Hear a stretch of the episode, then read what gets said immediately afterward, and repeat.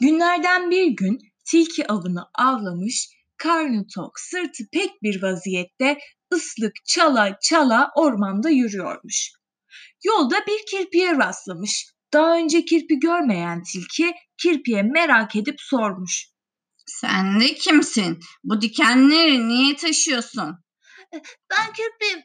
Peki ya sen kimsin? Ben de tilkiyim. Sen ne arıyorsun burada? Karnım aç. Yemek arıyorum.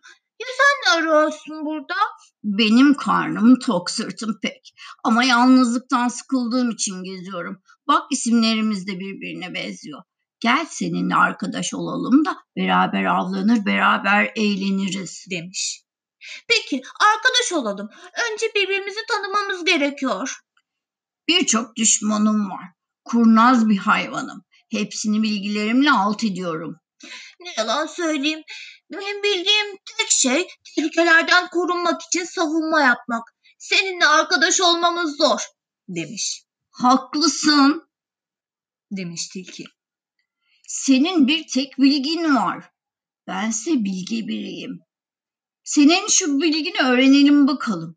Bir tek bilgiyle bu dünyada nasıl yaşıyorsun demiş.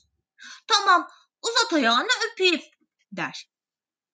Tilki ayağını uzatınca kirpi tilkinin ayağını ısırıp hemen toplanır içine. Tilki tek ayağının üstünde kalır fakat bir şey yapamaz. Kirpiyi ısırmaya kalkışınca da dikenleri ağzına batar. Senin bir tane bilgin benim tüm bilgilerimden etkiliymiş der. Böylece tilki ve kirpi arkadaş olurlar. Sürekli beraber gezip beraber avlanırlar. Günlerden bir gün karınları acıkan kirpi ile tilki bir çiftçinin kümesine girerler. Tavuk, horoz dolusu bu kümeste bir kapan varmış. Kapanı fark etmeyen kirpi kapana kendini kaptırmış. Ne yaparsa yapsın kapandan kurtulamamış ve tilkiye seslenmiş. Tilki kardeş, kapana kapıldım. Gel de beni kurtar. Dese de tilki hiç oralı olmamış. Kümese girip tavukları afiyetle yemeye başlamış. Tilkiye gücenen kirpi ondan intikam almak için tilkiye Tilki kardeş seninle o kadar arkadaşlık dostluk yaptık. Gel de seninle böyle ayrılmayalım. Elini ayağını öpeyim. Kurtar beni. Öleceksem de dost olarak öleyim der.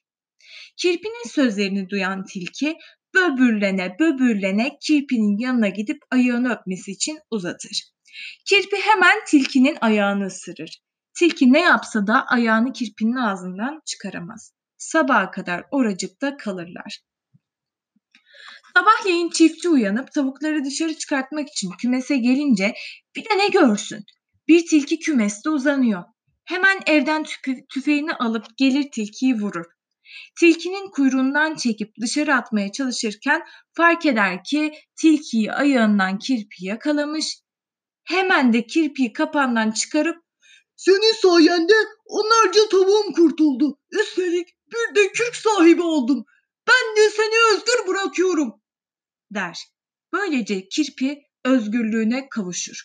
Tilki de yaptığı ihanetinin bedelini çok pahalı bir şekilde canıyla öder.